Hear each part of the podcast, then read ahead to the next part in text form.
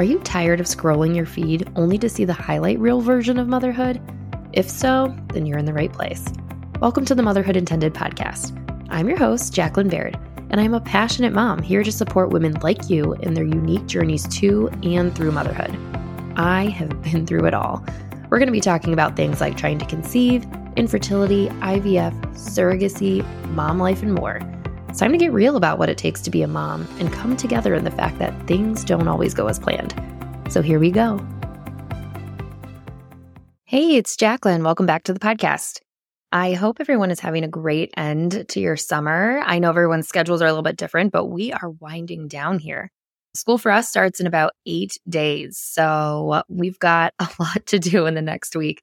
I feel like I have so much to get prepared for the school year, especially with my oldest going off to kindergarten. It's just like a whole new experience for us both. You know, I didn't think much of it until the last couple weeks. And now all of a sudden I'm like, oh my gosh, like, do I have everything he needs? Am I signed up for all the right emails? And do I have all his supplies? And I'm just, I don't know. I'm sure it's just my own anxiety about him growing up and going to school for the next so many years that is that is hitting hard this week. But we are sneaking in one last family vacation. It's been planned for a while but our whole family extended family is getting together at a, a rental house you know in the area which is actually going to be the weekend after the first day of school. So still more fun to be had but summer is definitely winding down and of course, it's been a very exciting week or two in my world because of our embryo transfer with our gestational carrier.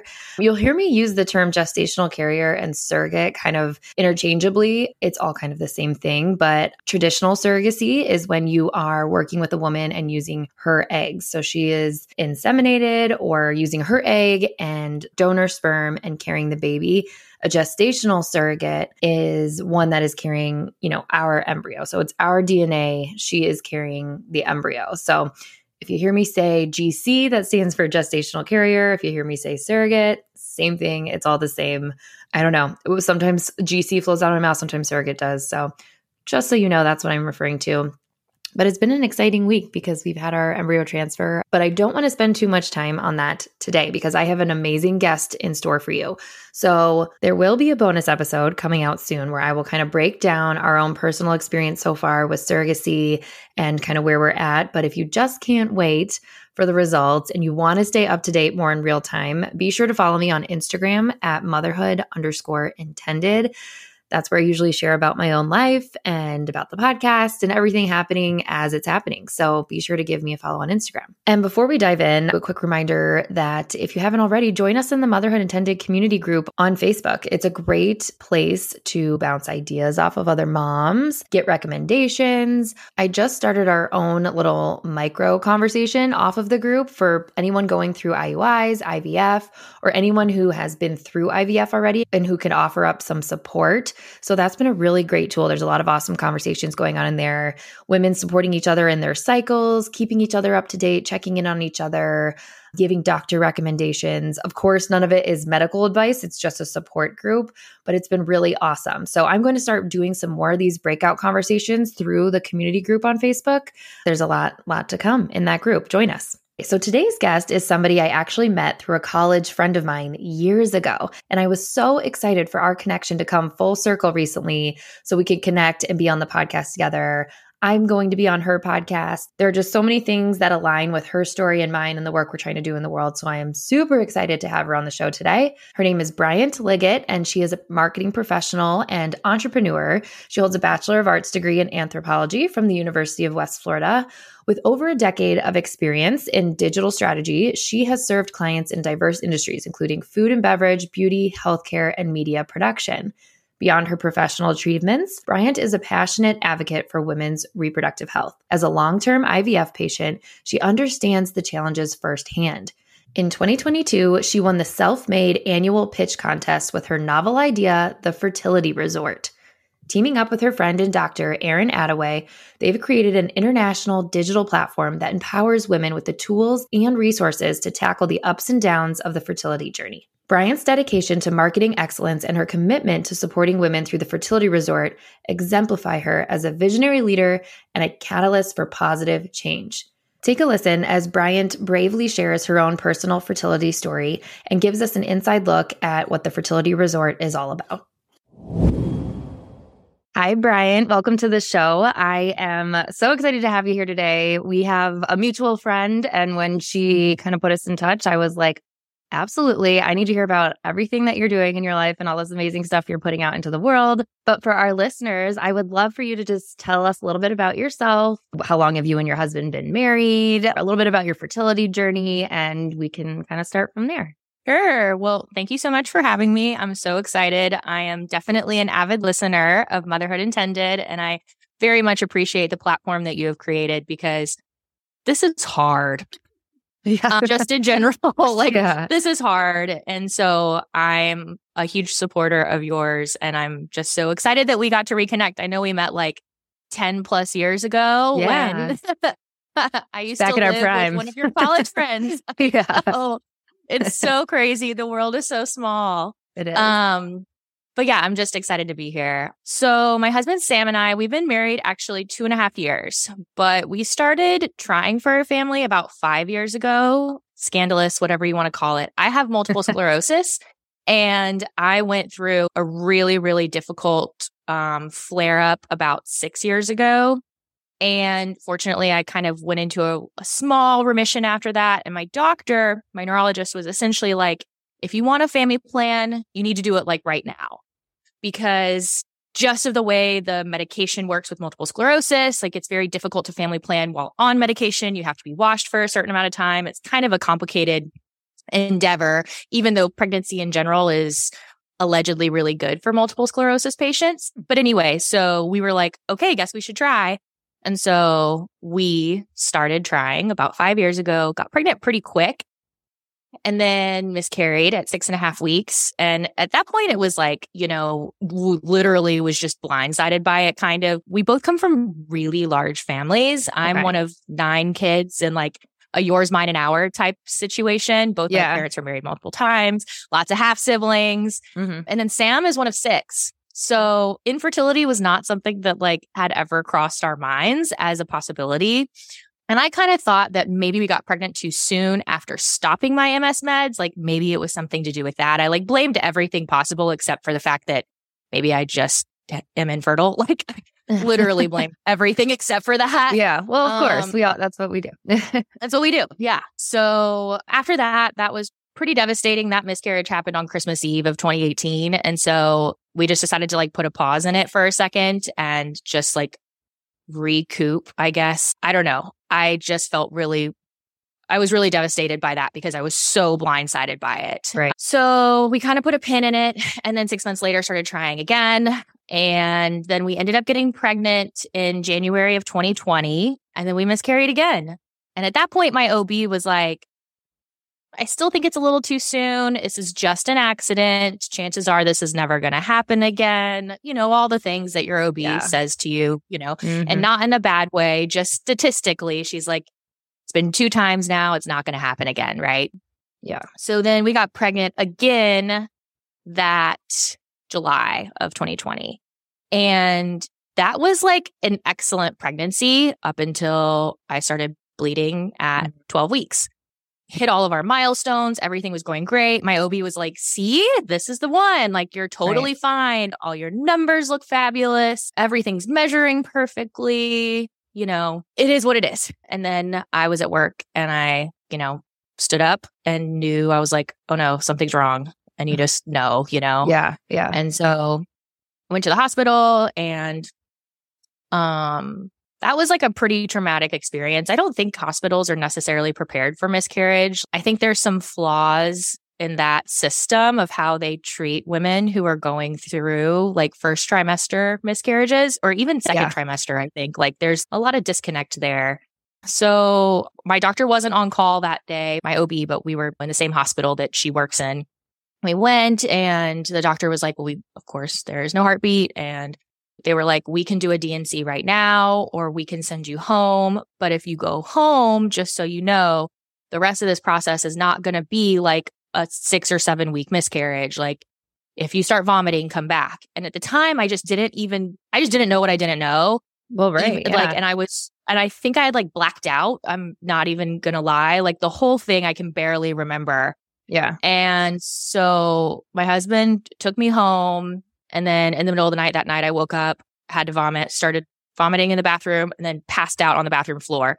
So then he picked me up, put me in, in the car, and drove me right back to the hospital. And I remember that part really vividly. I was bleeding so badly. And I remember being in the line trying to get to like check in and being in a wheelchair and like blood seeping out for me into the wheelchair mm. and like being just in complete shock like that yeah. that was happening. Sorry, this is getting really deep really fast. I apologize. No, you know, you are in the right space right here. This is this is the same okay. story because this is real. This is your story and this is what happened. And as you're telling it, I'm just already feeling like I know exactly what you're saying. I mean, and it's just like this out of body experience where you're like you're there, but Completely. like really not. It's like you're watching it kind of, but it's it's it's mm. insane. 1000%. And like finally we get checked in and we get to the front and I actually turn around and throw up on the side of like off of my wheelchair. And mm-hmm. the lady was like, okay, let me get you back there. Cause she like recognized that something yeah. was wrong, you know, cause they, they didn't know if I was like having an ectopic pregnancy or whatever. All my husband right. said is we're pregnant and we're miscarrying. Like the check in lady didn't know. Yeah. And so they took us back. And fortunately, I had the best on call doctor of all time. And he just held my hand and was like, listen, we have to get this out of you right now. So mm-hmm. we're going to do a D&C. You're going to be awake. And that's just what has to happen. And he was wonderful. He held my hand. My husband sat there and held my hand while they did a D&C while I was awake in the middle of the ER. And like, that was it. And then finally, during that time, my OB was actually on call that day. So I was able to talk to her. And again, she was like, this is just, this is just like an accident. This isn't mm. like a thing you need to worry about. You're obviously getting pregnant. So you just got to keep trying. And mm. that really stressed me out. I did not think that that was appropriate or I just didn't think that was the right answer to what was happening at the time. And yeah. so I called my mom, and my mom had, so both my parents were married like multiple times. Okay. And my mom had me and my little sister much older in age. She got pregnant with me, no problem. She was 40. But when mm-hmm. they decided to have one more baby, my little sister, she was 45. So she actually did go to a reproductive endocrinologist to get some help with that. And that is who my reproductive endocrinologist is now which is like very sweet. My little sister was one of his first babies that he ever Aww. had. So like that's pretty cool. What a full um, circle moment. it really is. Yeah. Like it's really awesome. And I absolutely adore him. So I had my mom just tell me who I needed to call. She told me to call him. And I got into an appointment. We had our D&C the end of October of 2020.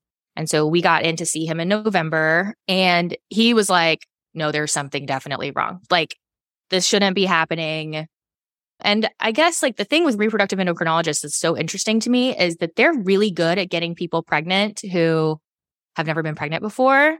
But for mm-hmm. people who have recurrent loss, I'm realizing it's still kind of a foreign subject for a lot of professionals in the industry. Or at least that's been my experience. The science is incredible. It does so much. And I'm so fortunate to have that science. But for people who just continuously lose babies, healthy babies, yeah. there still is very little research about it. Yeah. Um, it's been my experience as well. And how you were saying your OB still wasn't worried and like, oh, just try again. It's a good thing you can get pregnant. I'm like, there's so much more to it though. Like, oh my gosh, like so much pregnant, more. staying pregnant. Like there's there's so many things that can after my experience, and I'm sure you feel the same way. It's like um, amazing to me that babies are born every day. I'm just like, there are so many little things that can go not the right way. It's like a true miracle, I swear. But you're right. I definitely think there's like a disconnect. I couldn't be any more grateful either for a reproductive endocrinologist and what they're able to do. That's why I have two sons. But in the same token, they really don't know what to do with you when you can't stay pregnant. It's it's a whole nother ballgame for sure. It really is. And I feel like I'm like the unicorn patient in every situation, you know? But when I went to see him, I felt really safe. I absolutely adore him. And his first like line of defense, obviously, RPL panels, everything came back pretty normal for the most part. I do. The only thing that he could find was that I had an arcuate shaped uterus, which is I have like a really small septum right at the top, but it's so small that it's not even worth doing surgery on. So that was like the main thing that was found. I also I do have factor 2, but I've known that for a really long time and I take a baby aspirin for it every day, so that is mm-hmm. just a clotting disorder. The most common one for pregnancies is like factor 5. Okay. Um or the lupus anticoagulant. Like I think that's the same thing. So I have factor two. So other than that, like very treatable things, even at the time. So now, two years, three years later, turns out I have a lot more wrong with me than what we initially thought. It took honestly IVF to diagnose me with a lot of things. Yeah. Like such a diagnostic tool that I don't think people really understand how cool it really can be to learn more about your body that way. So anyway, our first line of defense was he was like, let's do an IUI. You know, you can get pregnant. Let's just see what happens. So we did an mm-hmm. IUI, got pregnant. This was the first time I had ever been offered and we miscarried at seven and a half weeks. There was a heartbeat, six weeks, everything measuring on time. Went in a week later. The heartbeat had slowed down. It had dropped to like under 100 beats per minute, which is like obviously not a great sign. Yeah. Um, and he was like, the baby was still measuring on time, but he was like, that's not great. Heartbeat should be much higher at this point because it was much higher the week before that. Then we went back um, a couple of days later. I think it was like four or five days later for a checkup at the end of the week. And then there was no more heartbeat. So at that point, he was like, We're doing D&C and we're going to test the fetus. In retrospect, I'm so annoyed that they didn't offer me that in the hospital when I had my D&C with my third loss. Yeah. Like that really irks me that that wasn't even offered to me. But again, I just didn't know what I didn't know. Like, yeah, and that's exactly. just what it was. And the worst part um, about not even knowing what you don't know, it's like not knowing what you don't know in that intense, vulnerable situation because you're already not yourself. And so you couldn't even like remotely begin to think of what to even ask or, or anything. And uh, the hindsight part sure. is, is so frustrating, but that's, that's why you're doing what you do. And, and yeah. Exactly. It's just there's so many emotions and you literally black out. Like yeah. like you said earlier, out of body experience. That's literally what happens. And so we did our D&C with that one and we did genetically test that one. And that was actually trisomy 13, which is not compatible with life. So in a weird way, that gave me some relief a little bit. And, you know, my doctor was like, okay, so you know you can get pregnant. We cannot rule out that these were all chromosomally abnormal babies because the only proof that we have of miscarriage so far is this one right. that tells us what happened right? So he was like let's do ivf and let's genetically test your embryos. Like because if that's what the solution is then we can get you some normal embryos right? Like yeah yeah. So we did our first round of ivf which um did not go like as great as it should have i guess like they were really surprised because I have a pretty high AMH, which turns out I have PCOS, but I didn't even get that diagnosis for an entire oh year oh later after yeah. that. And so we did our first round of IVF and we only got one embryo, but it was euploid. So that was great. And then we decided instead of transferring, we'll just jump right into a second round because they offer here, at least at my clinic, um, mm-hmm. shared journey experiences. So if you buy so many rounds of IVF, you get a big discount on the okay. total package. So we had done that. I was really glad that we did that. So we did one more round of IVF and we got five embryos, but only two of which were genetically normal. Okay. So we had three total euploid embryos, and we decided to do our first transfer in December of 2021. So we did our first transfer. Beta numbers were great right off the bat. I'm like a crazy person, and I take, you know, a first response pregnancy test starting three days past transfer. And then, of course, like yeah. measure all the lines. and the line anxiety is so a oh real my gosh. thing. Like, Same. I had like I'm a whole piece person. of paper, like taped them down so I could like look at them all. I was, I'm the same. Yep. I just like there's no other way to do it in my like and I honestly, just like would rather only, know than not know. Exactly. And there's only like so much sense of control you can feel in these kinds of certain situations. So like for me, it's almost like I thought I could change the line if I just kept staring at it. But yeah. One thousand percent. But you're so right. It is like it is absolutely a sense of control thing. So yeah, everything was going well. And then like from my second to third beta, I believe, like my numbers did not grow at all. And so then that was weird.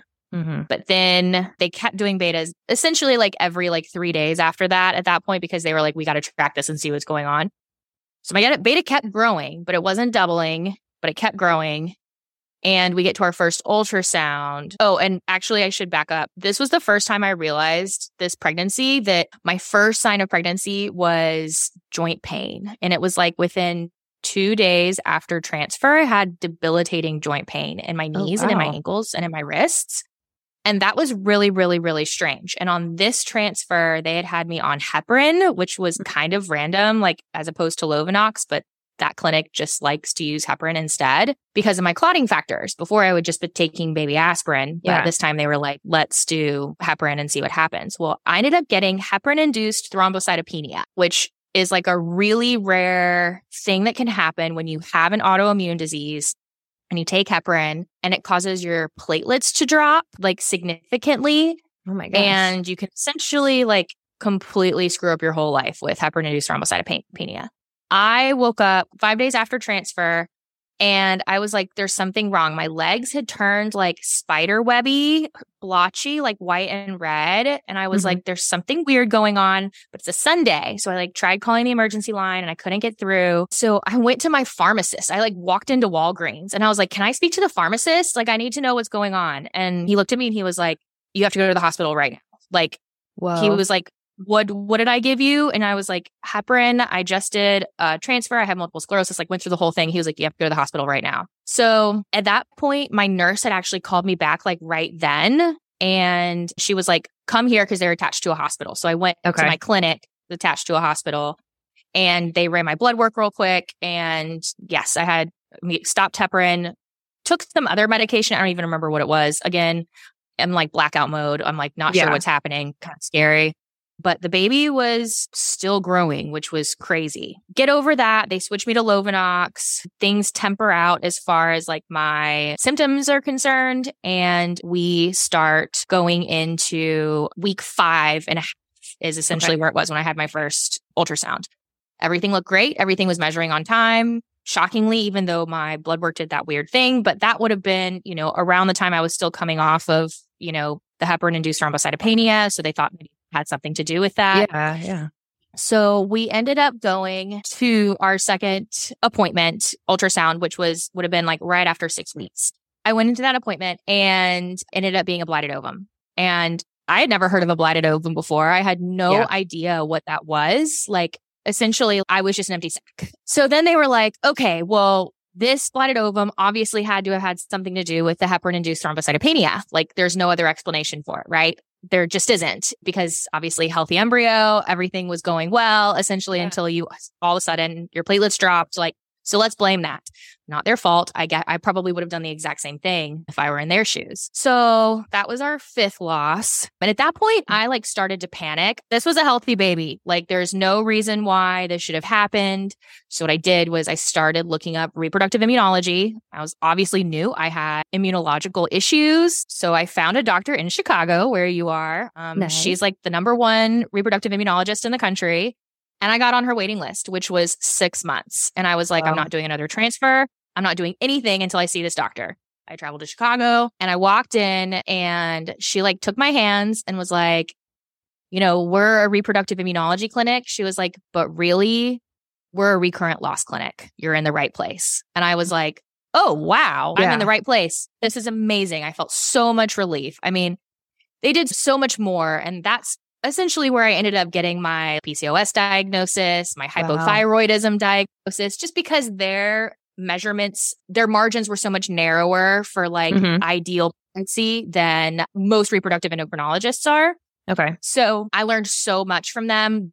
To this day, the best care I've ever gotten from any clinic, from any doctor ever. They were fantastic. That's amazing. Um, I can imagine really how you was. felt like a weight off your shoulders when she said that. Like this is a reoccurrence. Complete relief. It's like I don't know if you felt this way, but like, it almost starts to feel like you're just this experiment that everyone's like, oh, okay, well that didn't 100%. work. Scratch that. We'll just try this again. And like meanwhile, your mental health and everything is just piling up. And it's like, does anyone see the full picture here? Good for you for doing your research and for putting a pause. Like, I'm not doing another transfer until like more is figured out because it, it sucks that I'm we as women like we have to do so much advocating for ourselves and advocating our for ourselves, which is like literally a whole full time job in itself, of course. So it's like, uh, good for you. As you're t- telling me this, I'm like, that is how I felt. I'm like, I am not this weird experiment. Like, I'm not going to just keep hoping for the best without more information. Right, right. With I can't just keep thinking that one day I'm going to fall on the right side of statistics because right. I'm not. Like, yeah, I'm proving that time and time again that I'm not falling on the right side of statistics.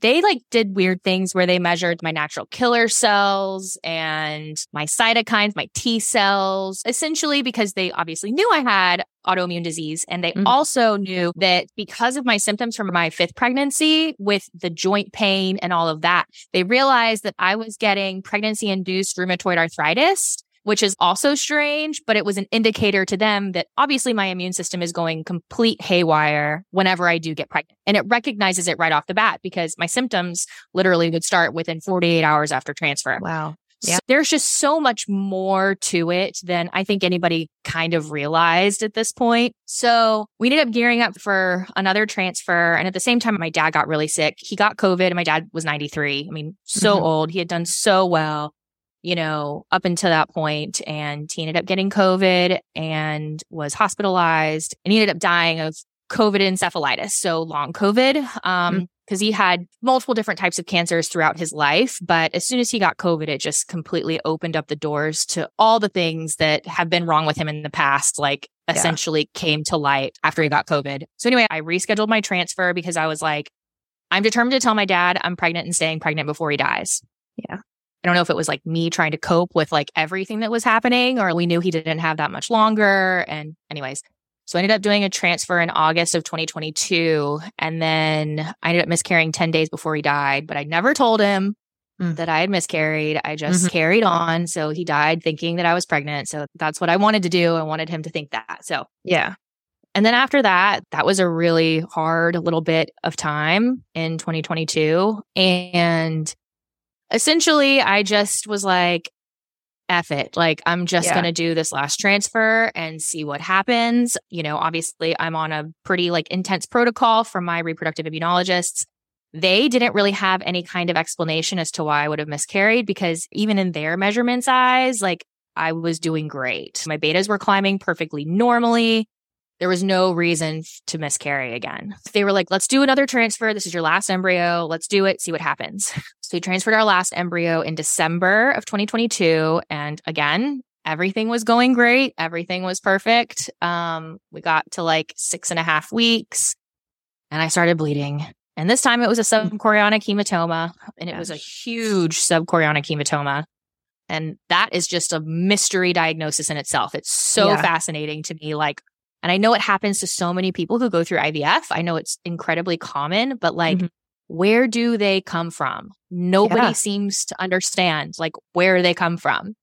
But it was one of those situations. I had zero cramping. I literally stood up and I felt like I the only thing I could probably explain it or like mm-hmm. I would equate it to like what it feels like when your water breaks because that's what happened when I stood up. I mean, it oh just poured out of me. Yeah. And of course it was a Sunday again. Always. I kid you not, when I was pregnant or, or needing to take my kids to the doctor, anything, it is always on a weekend. It's like, I don't know, the universe always.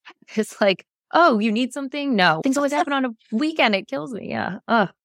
Always, always. But fortunately, at this point, I had all of my nurses and my doctors on speed dial on my, sure. on cell phones. So, yeah. fortunately, my doctor went and met me at the clinic and I got diagnosed with a subchorionic hematoma. Heart rate was totally fine. But I guess where the subchorionic hematoma was, it was like so big and it was pressing right where they said the umbilical cord would okay. be attached to the placenta. And they were like, yeah. normally subchorionic hematomas are fine. But because like it was literally causing like my to be misshapen because it was okay. so much blood. And they were like, you're probably going to miscarry. Like, there's no, mm-hmm. you just have to prepare yourself for that. They were like, there's so much weight on that point right there that yeah. there's no way you're probably going to get through this. And they were right. And a week later, we went back and there was no more heartbeat. I hadn't bled. I hadn't done anything post that subchorionic hematoma. But yeah, so we ended up doing our seventh D&C and we did test the tissue of this one just to make sure that there could have been an error in, you know, our genetic testing, just yeah. to make sure, you know, yeah. and it was a perfectly, perfectly healthy baby. Mm-hmm. Um, and then, yeah, I kind of just at that point went into like, well, maybe that's just not in my cards. Like, mm-hmm. is it my body? Is it you know, that's something, a conversation that I had with my embryologist quite a bit. I was like, okay, obviously science is incredible, but like she said, there are some things that we're just never going to know. Life is always going to be a step ahead of science. It just is. Yeah. And she was like, we know that there can be tiny microscopic flaws in embryos that we don't have the technology yet to see. That is always the possibility. She was like, do I think that's the case with you? I don't know. But what are the other explanations? Like, what are the other explanations? Right. And so at that point, then I also got a diagnosis of APS, which is fine because I was already on Lovenox on all those things. So, like, that was just going to be a thing. I um, don't know APS. What's that? Antiphospholipid syndrome. So it's another oh, okay. clotting. Yeah. Yes, so it's okay. another clotting factor that can oftentimes be induced by pregnancy. Really? And I didn't know that. Yeah. I ended up getting that diagnosis pretty much right after this last loss. And then I officially now have like a rheumatoid arthritis diagnosis all the time mm-hmm. because after this last same thing happened the last two transfers where I would get joint pain immediately after transfer and it would not go away until after that pregnancy was concluded. And then this time it didn't go away, it just stayed. So that's really interesting that that all happened. So at that point, like I didn't really know what I was going to do. We became an active family in adoption. We're still waiting, hopefully. You know, in the meantime, we actually decided to do one more round of IVF just to bank some embryos and see what Yeah. would happen. And so we did. And I'm waiting for PGT results like right now. So we'll see. And the goal with that would be to save for a gestational carrier. Yeah. I think Yeah. I'm done being pregnant. Like I don't, I don't think I can do that again. Unless I don't know, but I just don't know if I can emotionally, physically.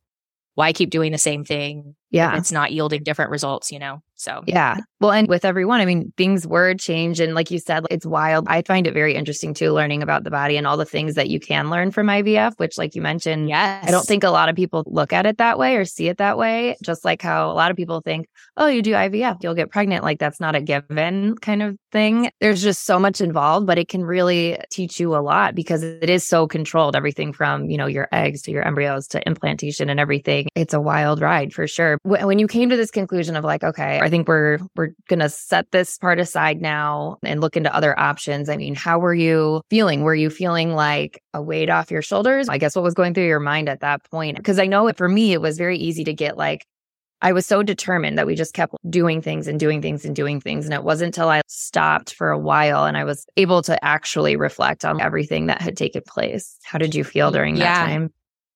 I think that's a really great question. Um, and honestly, one that I still like struggle with. I don't know if I've made the right decision. All I've been able to do is like make what I feel like is the next right decision. Yeah. Given the time and the evidence that I had in front of me. But one thing I started really like, I'm definitely a type A. I definitely am a control freak in a lot of ways. Like Mhm. I like things neat and orderly and I like plans. And Yeah. I like, like all those types of things. Right. So I think this was the first time I'd ever like had to sit with myself and be like, okay, so what if my plans and my destiny just do not ever intersect? What happens when they never ever come together? Like yeah. that's a thing that happens for people. Like, yeah. do I just have to like accept for myself that that's might be what's happening with me? You know, it's the first time in my entire life where, and I'm sure you were like this, you know, our parents told us growing up, you can be anything you want to be. All you have to Yeah. do is try. Yeah. You just have to try. And this is the first time in my life where that is not the case. It did not Yeah. matter how hard I tried. I was still not getting what I wanted. Like, and it Mhm. didn't matter how hard I tried. Like it did not matter. If something was still just not working. Yeah. So that was like a really hard conversation I had to have with myself. And it's one that I'm still having with myself. It's and to this day, like I still feel fairly confident that I just don't know if I can be pregnant again. I just don't know if I trust myself to do that. I don't know. I mean, it's Yeah. just been, it's been a hard time grappling with that. You know, I feel like people are really supportive in like the lead up to that, right? The lead Right. up to getting pregnant. And I mean, there's also a lot of times when there, that's not the case, but like, where do you go get support when you have to make these really hard decisions? Like, maybe Yeah. your destiny is not to have a biological child. Like maybe it's just not. And where do I go to do that? And that conversation with your partner is really, really, really hard, especially when Mhm. they really want to have a biological child. I mean, it's just really It's hard. all when you really have to hard. like, it's really hard. I just agree a thousand percent. I mean, We're very similar. I'm type A as well. And yes, what you just said resonated with me because it's like I've always been able to kind of get myself where I wanted to be as long as I tried hard enough. And same, my fertility and, and growing my family has been the first thing that I've like, it doesn't matter. I'm doing all I can and I cannot make it work like the way that I envisioned it. And it's really hard to sit with yourself and, and realize that, like you said, the dreams and what you want, like they might not intersect and you have to kind of reimagine what that looks like which is hard to do. I'm still going through it too, you know, and we're we're actively pursuing surrogacy and it's still like hasn't really sunk in that this is how we're growing our family. And I try to keep telling myself like this part, while I won't forget it obviously because it's life-changing, you know, all these things that you've experienced and I've experienced. Now I look at my kids and I'm like, "Oh, I don't I don't see them as these two like IVF amazing things that I did. I'm just like they're my kids and I don't even think about how they got here to be honest at this point." So Yeah. I try to remind myself of that. And I think no matter what route you go, whether you have a biological child or not, I would like to assume that it's kind of the same idea. Once you are in that peaceful state of like, this is the way life went. And it takes a long time too, but I feel like I'm just now in this year getting to a point where I'm like, wow, my life is so different because of everything I've experienced and and in a good way. Like at this point I'm able to say that and it was all really hard and like you said there isn't a lot of support at this point. When when all is said and done and plans change or you pivot or you move on in your life and you decide that this journey's over, it's like where do you go from here because that's when you start really processing things and again like like you mentioned let's not forget it takes two people. So you've got your husband's feelings and how they have reflected on everything or not. And it all kind of comes like honed in when you take that pause. So that makes total sense to me that you're still in it and still figuring it out. And I think it's one of those things that a lot of women can relate to. It's a lot of soul searching through infertility, and you learn a lot about yourself for better or worse, I guess.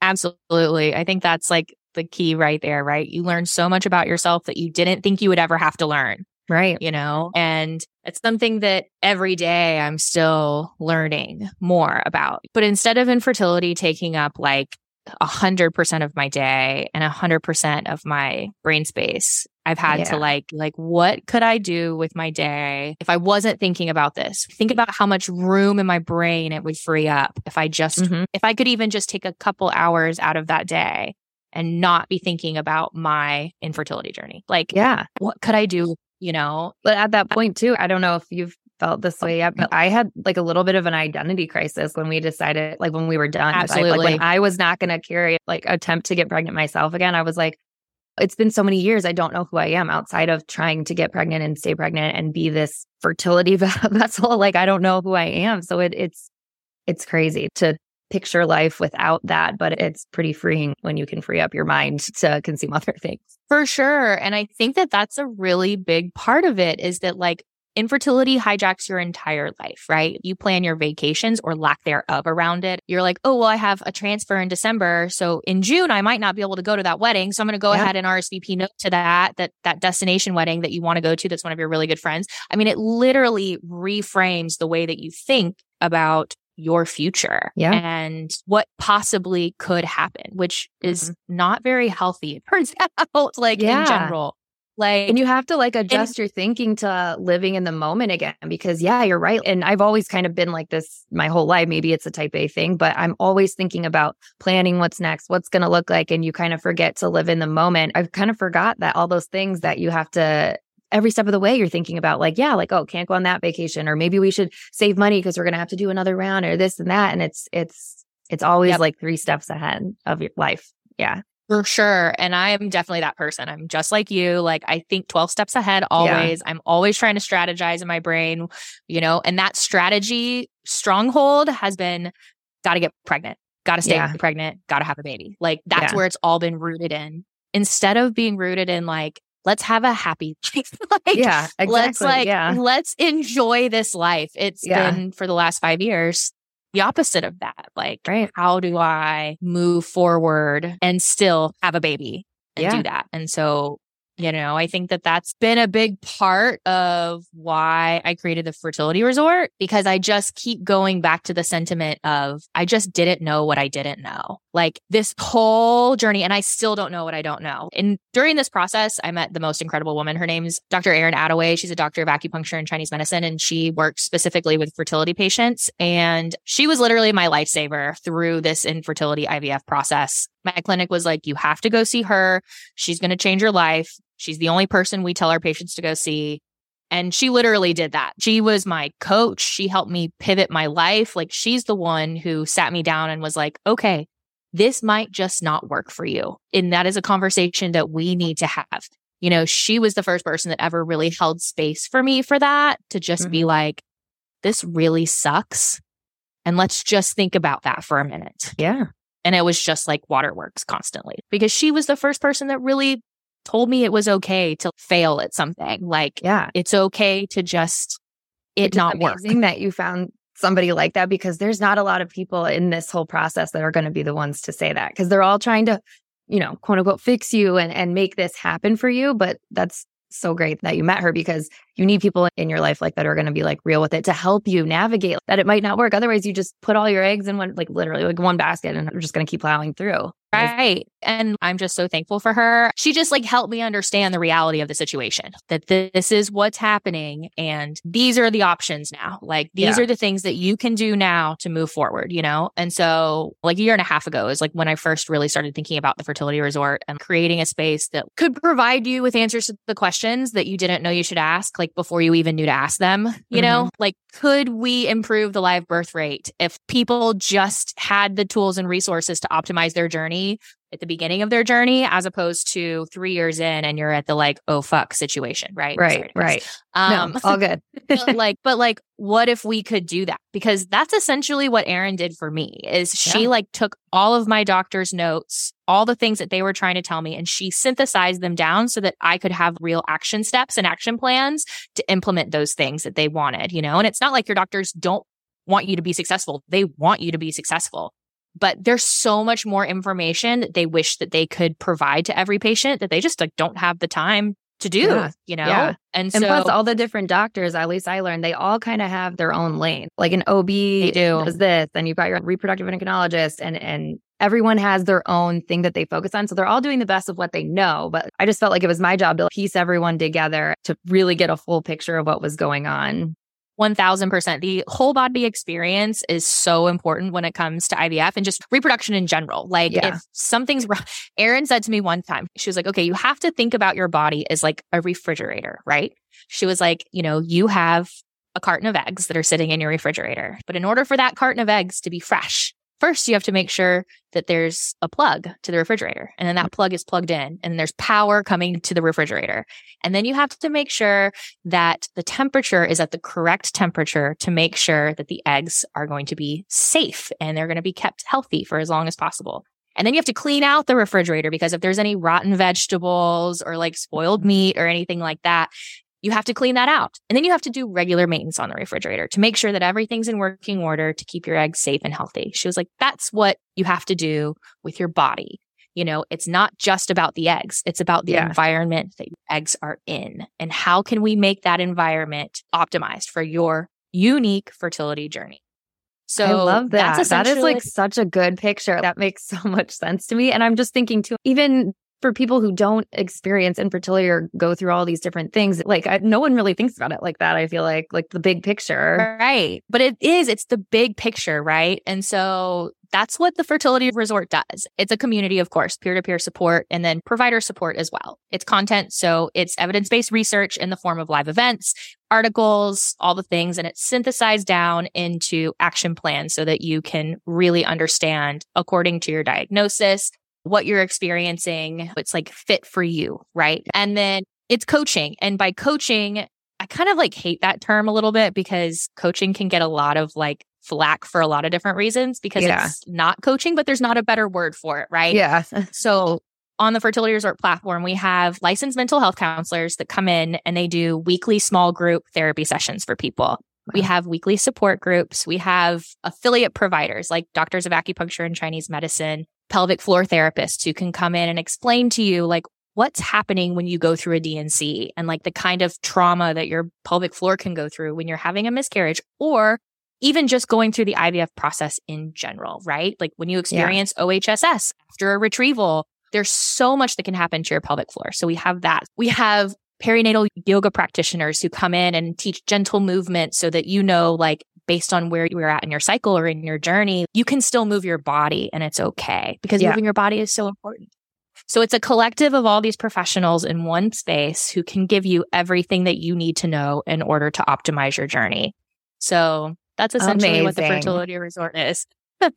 Literally amazing. When I first read that you were doing this, I was like, shut up. Where has this been my whole life?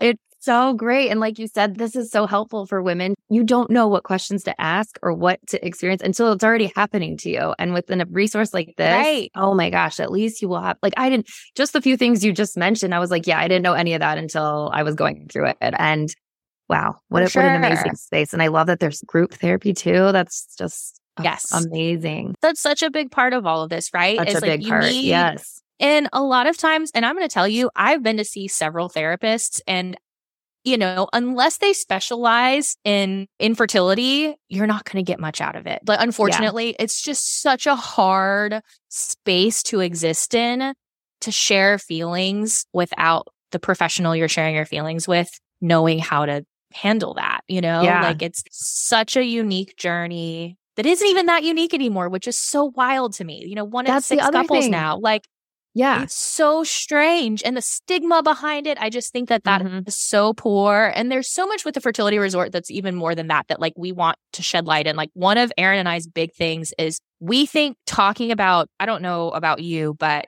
talking about infertility in the workplace is really difficult. How much do you share? I mean, women are already scared to tell their boss that they're pregnant, right? They're just, right. it's already a thing for the majority of women is kind of scary to do, right? Yeah.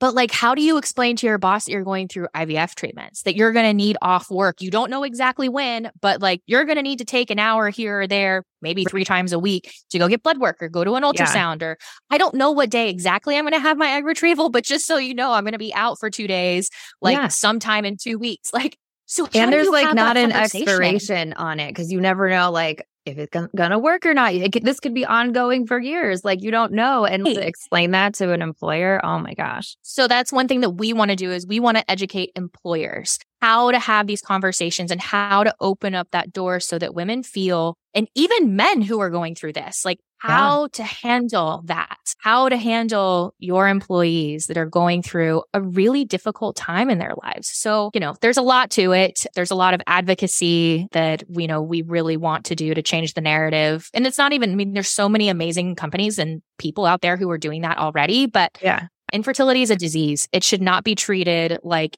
it's anything other than that. You know, yeah. you're going to talk about your uncle's cancer. You should be able to talk about your aunt's infertility journey or whatever yeah. it is. In the uh, exact I same agree. token. Yeah, a hundred percent. And I would love to know. I know they say the statistics now are like one in six couples, but and it could just be kind of like one of those things. Once you own a silver Jeep, you see silver Jeeps on the street everywhere. You know, I feel like maybe totally. it could just be my space where I, I'm like convinced that every single person I know in life has infertility, but it's definitely more common than it used to be. And I'm sure a lot of that too is just, I mean, there's a million factors, but also people are waiting longer to have kids, which can present problems and things. And it's really interesting that this should definitely be at the forefront of conversations and no one should be afraid to talk about it because you're right. It's not like something you choose to do. It's something that happens to you. It's a disease. I mean, I know the narrative with IVF has changed over the years because back then it used to feel like a luxury, like, oh, you're just totally. That's so great. And it's like, yeah, this wasn't really the plan though. This isn't fun. And same thing with, and I'm just learning now with the option of surrogacy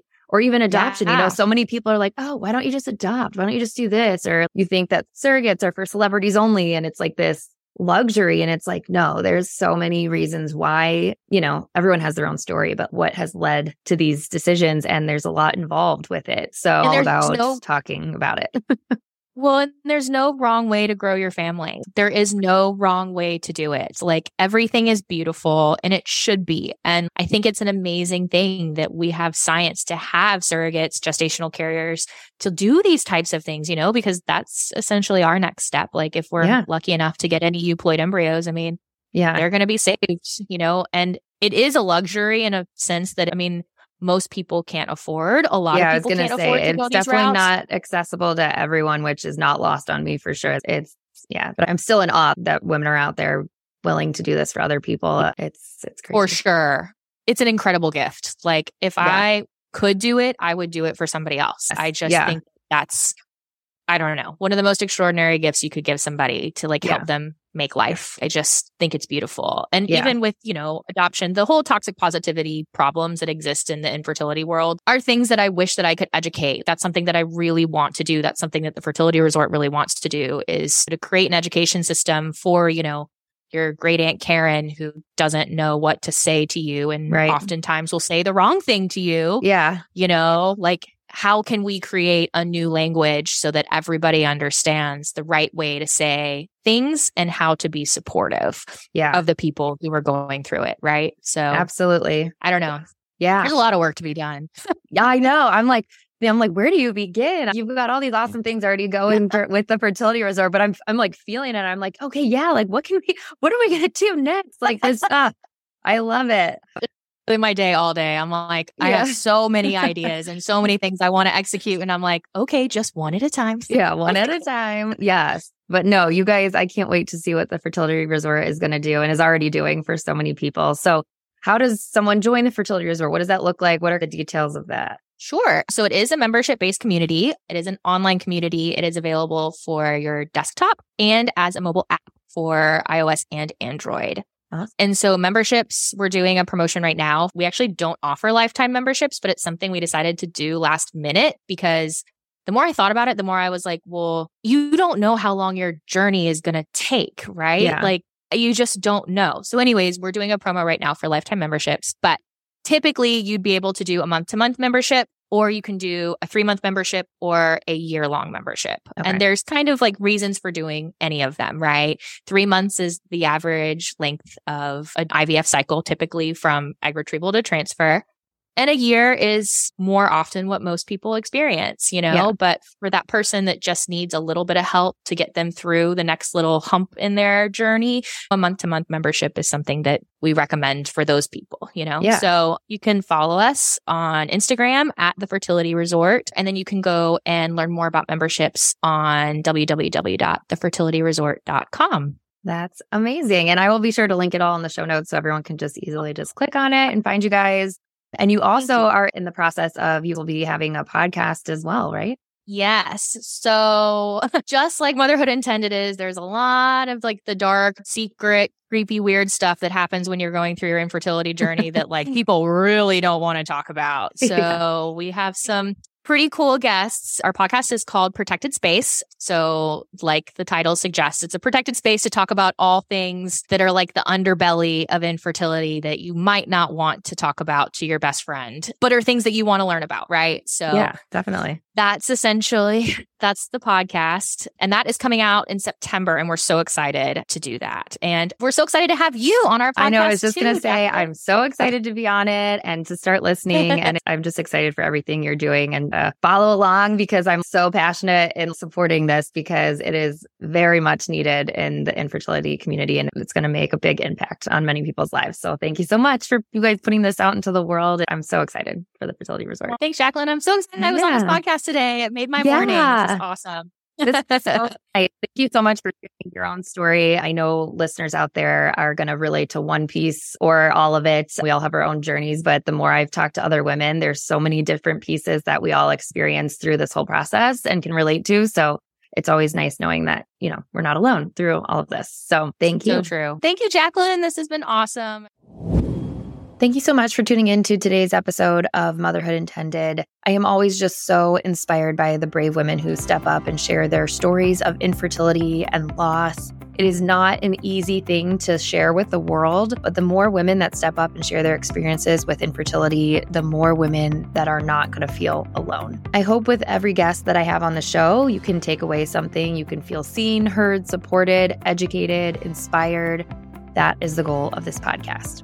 If you enjoyed today's episode, be sure to hit the fifth star and leave a review. I've said this before and I'll say it again. I absolutely love the feedback, and leaving a review for a podcast is honestly the best way that you can support this show. With so many new podcasts popping up every single day, it helps the show be visible. It helps lead other listeners to Motherhood Intended. And honestly, the feedback is just priceless. If your kids are headed back to school this week, I just want to say, Mama, you did it. I know the summer can be so fun, but can also be so hard having all the kiddos home as well. So, yay, have yourself a little drink, have yourself a fancy coffee, just enjoy the morning of dropping your kids back off at school. Or for the moms like me who are maybe sending your little ones off to school for the first time, it's okay to shed that tear.